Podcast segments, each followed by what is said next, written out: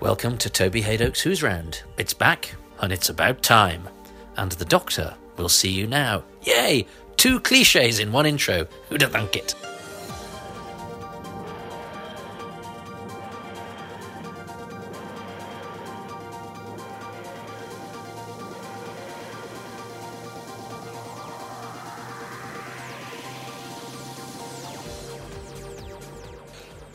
Played musical chairs to avoid first music and then snooker, and so hopefully this will be a relatively noise free interview with a gentleman who's kindly brought me to a pub to talk to me. So I'm going to ask him who he is and why we're talking about Doctor Who. Uh, well, my name is Trevor Martin, and strangely enough, I don't know how th- through history, I've landed up in so many different forms of the production of Doctor Who, including having played Doctor Who on stage uh, at the Adelphi Theatre in 1974. But I was also on the uh, original production of uh, was it the War Games, and I've since then done uh, I think it's two DVDs with uh, Sylvester playing Doctor Who, and I've done uh, two radio shows with. Jon Pertwee. with Jon Pertwee. Yeah. Yeah. So, you know, I've done quite a Yeah, it keep, keeps coming back to haunt you. Yes, I know. I, mean, I haven't sorted it out, but I haven't avoided it by any means. Well, you, I know that you were harbinger of doom for the Doctor originally because you were you were it was '69 actually. with Patrick Troughton. You were a Time Lord. That's right. You, Bernard Horsfall, and Clyde Pollitt were the first Time Lords to appear in Doctor Who. Oh, really? See off, see off Patrick Troughton. So, do you, what do you remember of working with Patrick? It was for one week only as well. Well, I do remember working with Patrick, not so much uh, on on on uh, Doctor Who, but you see, Patrick and I were both at one time on the BBC Drama Repertory Company, and so I used to work with him every week for about eighteen months, and uh, so I knew him very well, and. Uh, it wasn't. It, it, seemed strange to me to be working with a, with a chap that I always sort of thought of as my s- same colleague, but he, he was the doctor as an I, and I was just a sort of. Well, I was just a sidekick, time lord, really. But what, what sort of fellow was he? Because it's quite difficult to pin down Patrick Troughton because that, that Doctor Who characterisation is very sort of mercurial and sort of childlike. What sort of fellow was he as a, as a person, Patrick? Well, he was very. I I thought he was pretty well uh, based. I mean, he he I, I he, he knew what he was doing. He he was a regular guy, and and uh, I thought he was great. Uh, it's it's. I, I've since worked with his son, and. Uh, who, who's completely different. I mean, they're, they're both very interesting chaps, and I like them both, but they're very different. Um, no, he, he he didn't seem what you would say as a as a um, how can I put it? Some people's idea of the Doctor is that he, he, he's he's a bit sort of flighty and uh, and odd. Well, he his uh, his performance may have been flighty and odd, but he himself personally was very grounded and and uh, a regular guy. A good actor too. Oh yes, a good actor. Yes, yes, he was a good actor. I, I don't know whether I'm naive or not, but I find that majority of actors are are, are, are pretty good. You, you do get the occasional one that is a bit of a pain in the neck, but um, on the whole, they're pretty good. And so, well, we should get to having seen off Patrick Troughton as a Time Lord. Yeah. A few short years later, and one Doctor later, Jon Pertwee leaves, and on television he turns into Tom Baker, but on stage he turns into you, Trevor Martin. So how did that happen? Well, uh, uh, there was no connection between the, the stage production and the television company's uh, productions. So I didn't know anything about what was going on in, in the uh, in the television version, but I, uh, I was approached because uh, this uh, organisation was going to put had devised this um, stage play uh, written by Terry Nation, I think. It was, it was Terrance Dicks. And using it was Terrance Oh. Dicks wrote it using the Daleks that were created by Terry Nation. Yeah. Oh, I see. Right. Uh, he, he used to turn up quite a lot on uh, uh, on rehearse in rehearsal. He, I, I think um, they asked uh, what's his name, Jon Pertwee. Jon Pertwee, but I think he was already engaged to do something else or something, and um, so they asked me, and uh, and I. I remember I didn't know anything about it, and, uh, and I was summoned, as it were, for an audition in a pub by uh, the erstwhile director, who uh, had. Uh, now that's uh, Mick Hughes. Mick Hughes, yeah, that's right. And Mick Hughes had been director at the Swan at uh, Worcester, and um, uh, he and I got on very well at the bar, and uh, yeah, well, that's exit the Italians. They're Um, the noisiest snooker players we've ever heard. yes. yes, they may not have got it into the pockets, but by Jove, they made them. anyway, um, so, uh, and by the end of the day, I got it. I, I got the part, and later, I, I, worked with Mick Hughes in, in several th- other things. When he wasn't a director, he was a lighting uh, expert. He's very good on lighting. And um,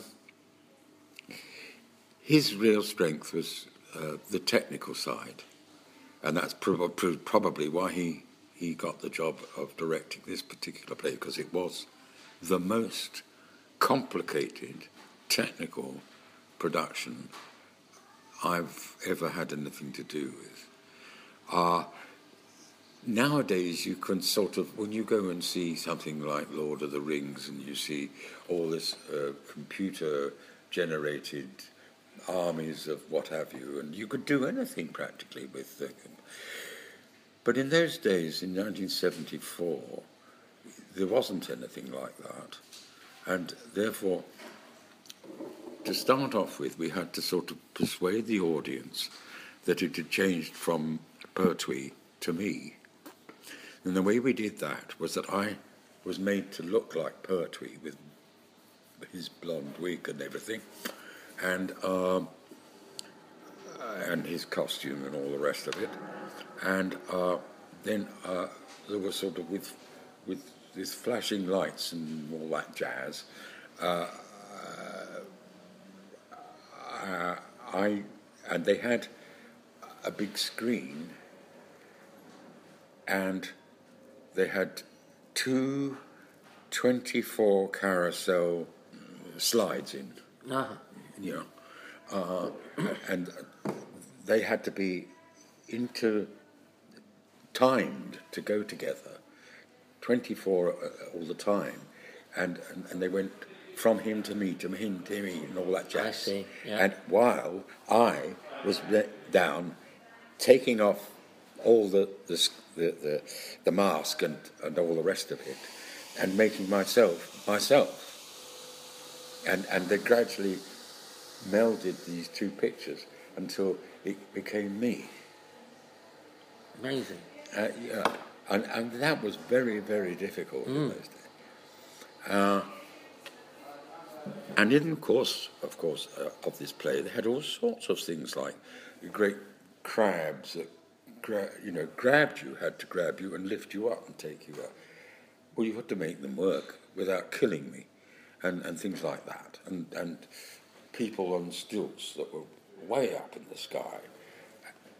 Lots of wonderful uh, technical uh, tour de force. Um, and uh, to get them to work consistently. It's all right getting it to work once if you're doing a, if you're doing a telly or if you're doing a, a film. You get it and you think, thank God I've got that. But on the stage, you have to do it live every time and make sure that you can get it to a point where it's going to happen all the time. And that is tricky. And this technical rehearsal took from Monday. We started on the Monday morning. The idea was that we'd do the technical Monday, Tuesday, Wednesday, and have a dress rehearsal Thursday afternoon, and the, then we have a preview, you know, to start the audience previews on Thursday night, Friday, Saturday, and then Monday the critics are coming.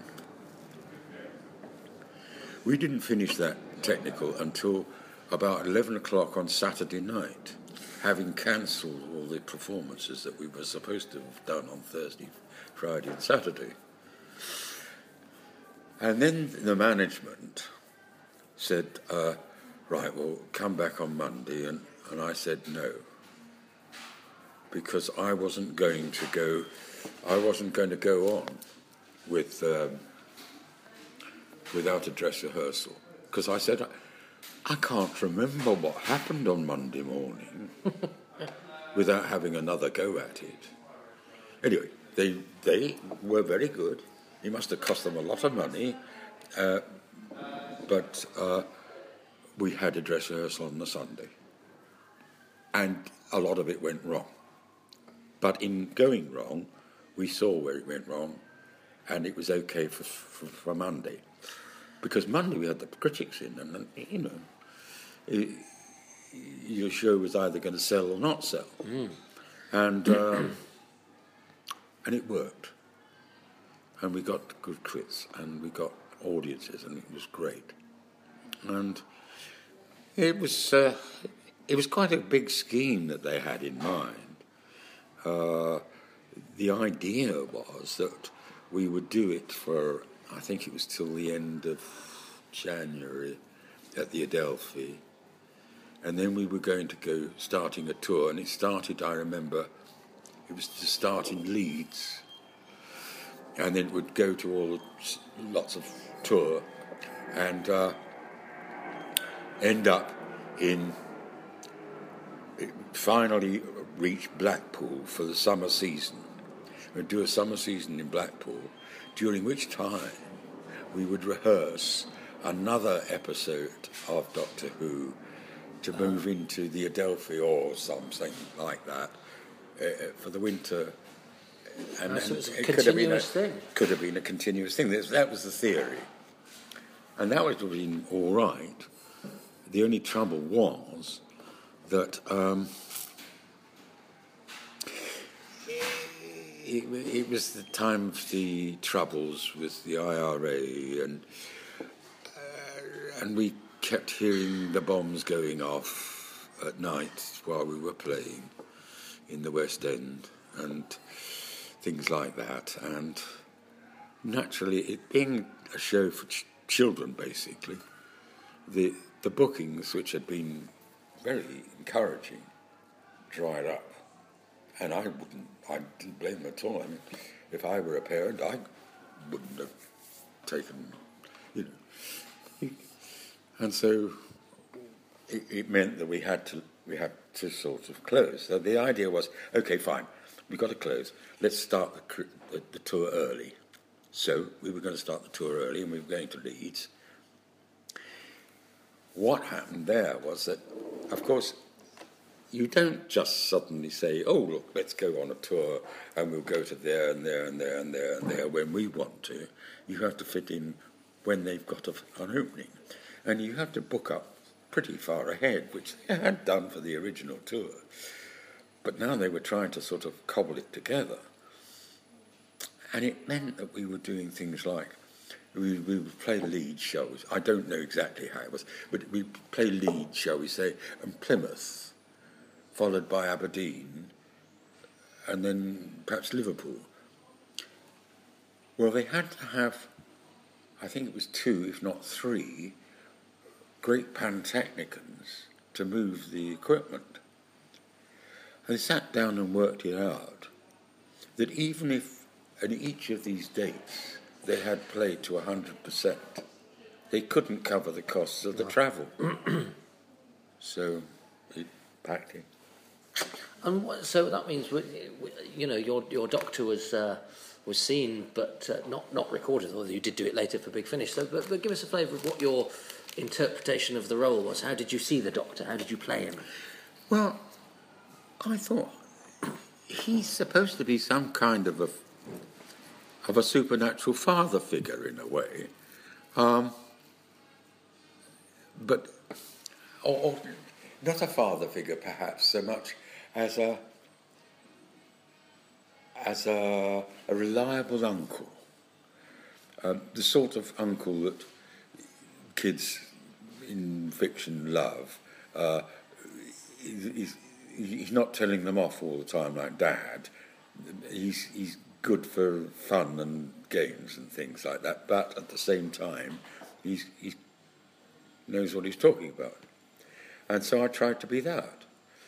Uh, and I'd also got, uh, I, I very much admired, well, I, I, admired the performances of both of Troughton and of um, Pertwee. But I, I, liked, what's his name? Hartnell. Hartnell. Uh, and I thought, well, he, I, I thought he represented what I thought was, if you were a superhuman being, you'd been there for 900 years and knew it all, you get very fed up sometimes, although you would try not to, with some of the foibles of, of, of, of the people you met with. And that's, I, I tried to play it along those lines. Well, and then you return sort of many years later uh, when Doctor Who has this odd sabbatical on the radio. It's almost like you're trying to do it in every medium possible. yeah, yeah. Um, with Jon Pertwee yeah, and what turned out to be, I think, Harold Innocent's last job on uh, The Paradise of Death, directed by Barry Letts. Was that Harold's last job? Yeah, I think so.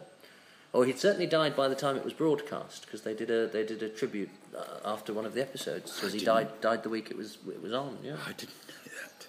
I didn't know that because I'd worked an awful lot with Harold. Lovely actor. Yes. Yes. So, what do you remember of uh, doing Doctor Who on the radio? Well, I love radio.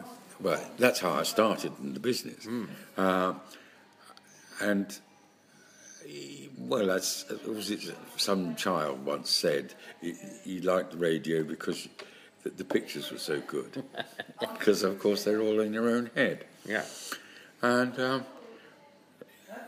one is able to play all sorts of parts that nobody would ever cast you for physically. Uh,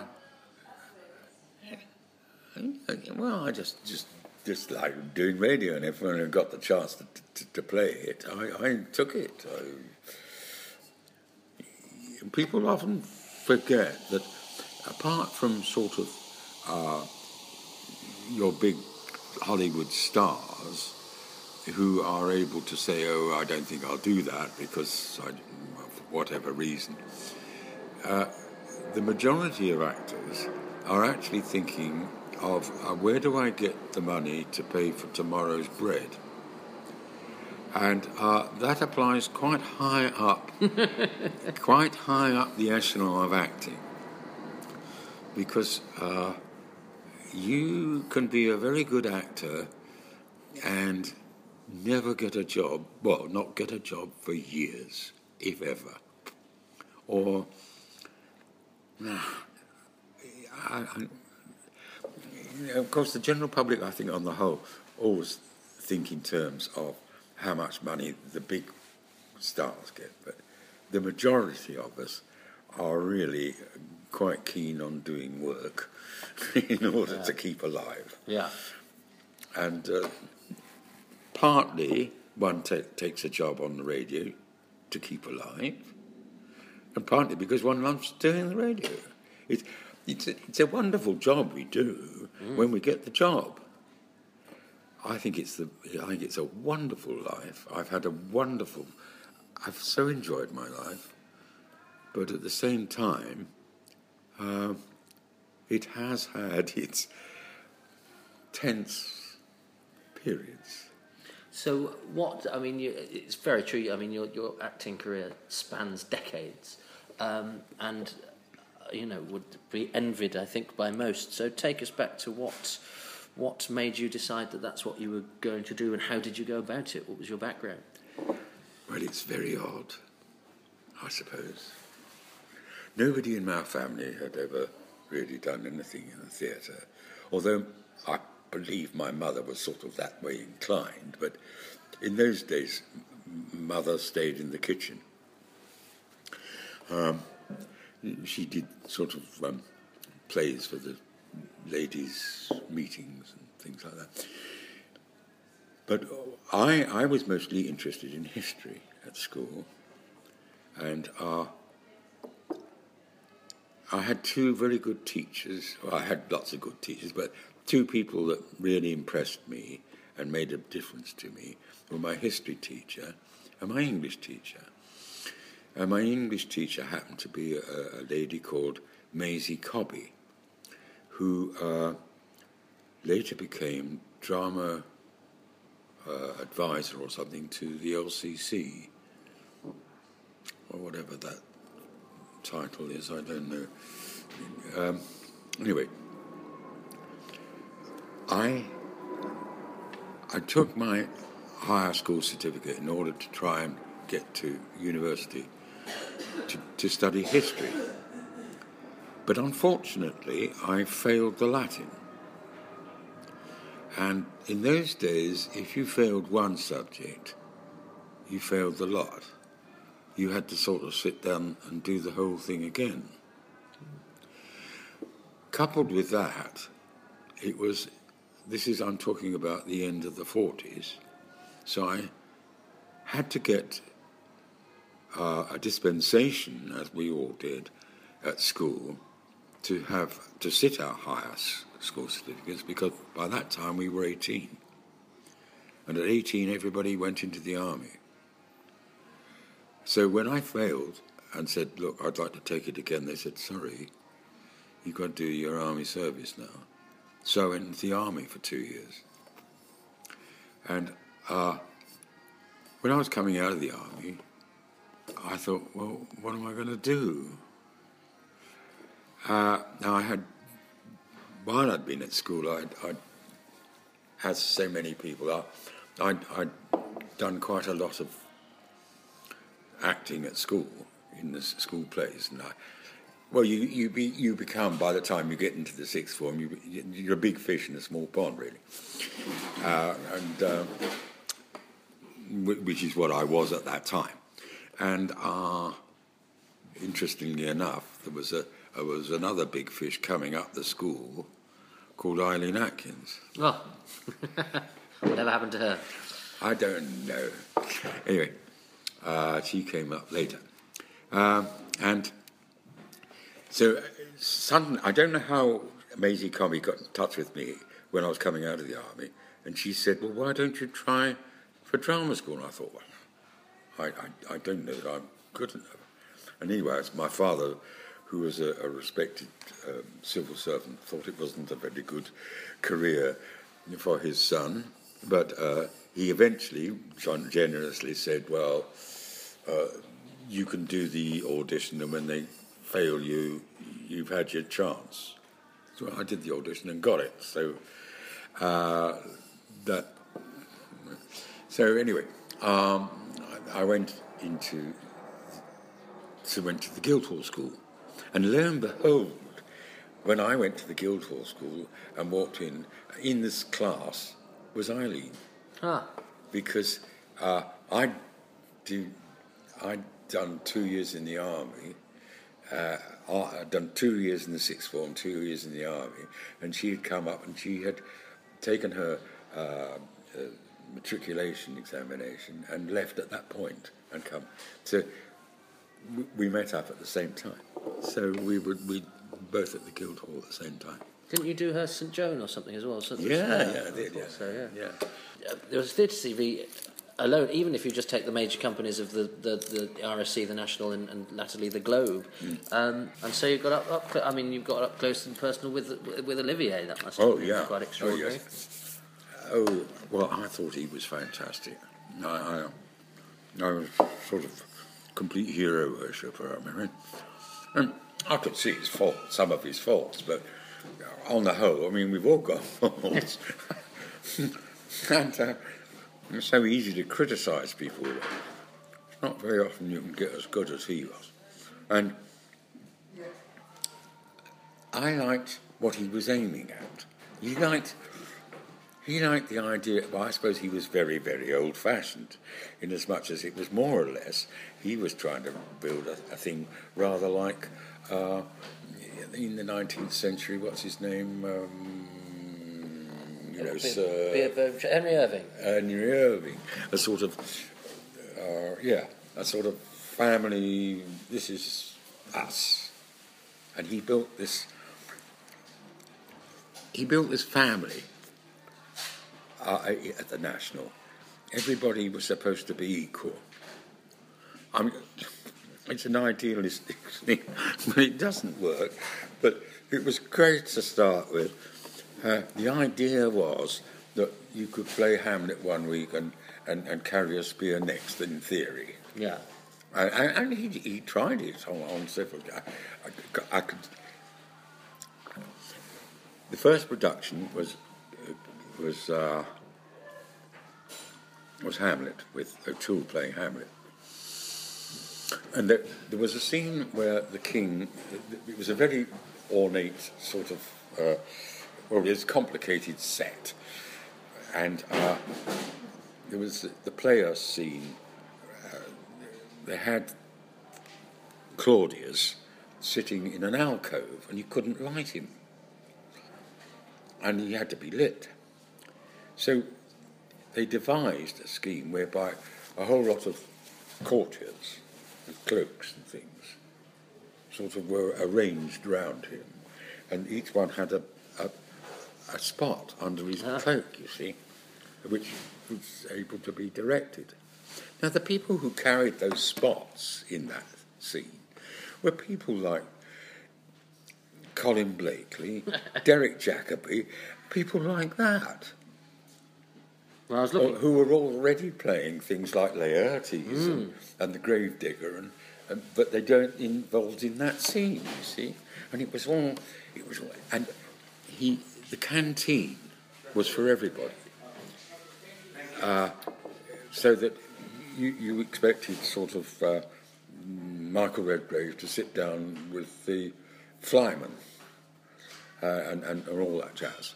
And it was fine. And we had a wonderful Christmas party uh, on, on the, that 1963. We had a Christmas party. Uh, is this okay? This is fantastic. This oh, is right. great. Well, he, he uh, see, there was a, there was a chap again whose name escapes me, though I can see his face as clear as daylight. He was sort of what you might call self-appointed social secretary to, to, to the company. Uh, and he was playing Oswald, actually. Uh, uh, Osric, uh, Osric, is it Osric or Os- Oswald? Uh, in uh, Hamlet, it's Hamlet. Osric. The, Osric, the, yes. The, yes, Oswald's the, in Hamlet. Os- Os- Oswald's, in Lear. Lear yeah, yeah. yeah. Okay, that's right. Yes. So, so he, and he wanted he wanted, we all wanted Olivier to play Father Christmas, you see, for the party, for the children. And he, he, he wasn't keen at all. And, um, but this chap foresaw that he would be difficult, so he got the he hired the best costume, the best wigs and things, and, and every every everything that Larry said uh, against it, he had an answer. And, and, and, and, in the end, he of, oh, all right. At that time, he was rehearsing Othello. And uh, Joan Plowright told us once, when we were you know, having a drink or something, that well, one night he was tossing and turning, you see, and he said, What's the matter, Larry? And he said, I can't do it, I can't. I can't. She said, You're brilliant, you know, uh, backing him up and all the rest of it. And this conversation went on for some time. And she said, You're a wonderful Othello. He said, Othello? Oh, yeah. He says, Father Christmas.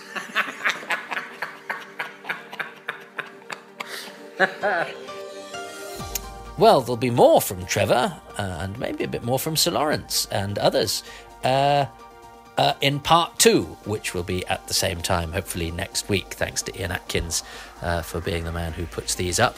Um, sorry, there's been a four month break. It's flown by but uh, we're hopefully up and running now, which is what I will be doing. See that link there? I'm doing the 10k run, the Manchester 10k run. Uh, for Triple C, which is a charity set up by Shirley Houston off of Coronation Street, uh, whom I know rather well. Uh, and it's uh, an initiative to get uh, access to the arts for disabled people um, to help them in all sorts of uh, areas, including disabled children. Um, and it's a new charity that she set up, needs all the help it can get, which is why I am running the Manchester 10K. I have a Just Giving page, Just Giving Toby Hadoke, H A D O K E. If you could go there and give anything, just anything, it would really help and uh, reward my great effort because I'm not a sportsman. Uh, Trevor's charity uh, is the Alzheimer's Society. Well, he's, he just said Alzheimer's. So uh, any Alzheimer's charity, but I will draw your attention to the Alzheimer's Society because that's the one I found, which is uh, www.alzheimers.org.uk. Alzheimers.org.uk. That's Trevor's charity. So, um, uh, whichever, uh, however you want to help any of the charities involved in Who's Round is, of course, up to you. Uh, but uh, we mention them because this is obviously a, a free podcast, free at the point of contact. Uh, and there'll be another one at about the same time next week. Uh, it's good to be back. See you soon. Bye bye.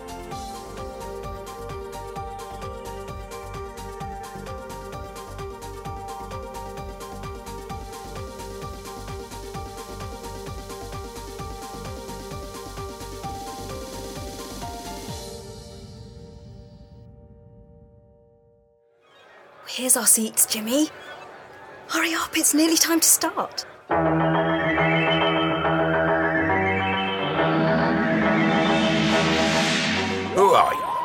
What are your names? Jenny. Jenny Wilson. Jimmy Forbes. And what I want to know is. How do you do? Very pleased to meet you. I'm the Doctor. Doctor? Doctor who? Mm, If you like. The reactor must be recaptured and the rebels destroyed immediately. Has the Doctor been found? Not yet, Your Majesty. Order the guards to redouble their vigilance. The Doctor must not succeed in entering the base. Who is this doctor? Where did you meet him? Why did he come to Khan? He was after some kind of crystals. Said they're important. I seek knowledge of the crystal of all power. What is its purpose? Why has it been divided and the smaller crystals hidden? Knowledge of the crystal of all power is forbidden. Any who seeks it must be killed. Companions must be destroyed. The success of our mission is far more important than the life of any one of us. Whatever happens to us, the Daleks must not get hold of the crystal of all power. Stay where you are or you will be exterminated. I appear to be surrounded. It's almost as if you were expecting me. Indeed, we were, Doctor. This is your final defeat. From now on, the Daleks will rule supreme in the universe. Now, where's my sonic screwdriver?